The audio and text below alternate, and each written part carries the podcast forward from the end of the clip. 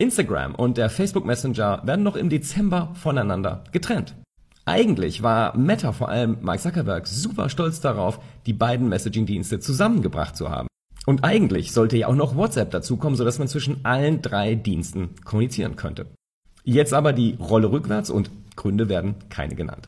Schade eigentlich, denn das Zusammenführen dieser Dienste hätte sicherlich viele Kommunikationsprobleme gelöst.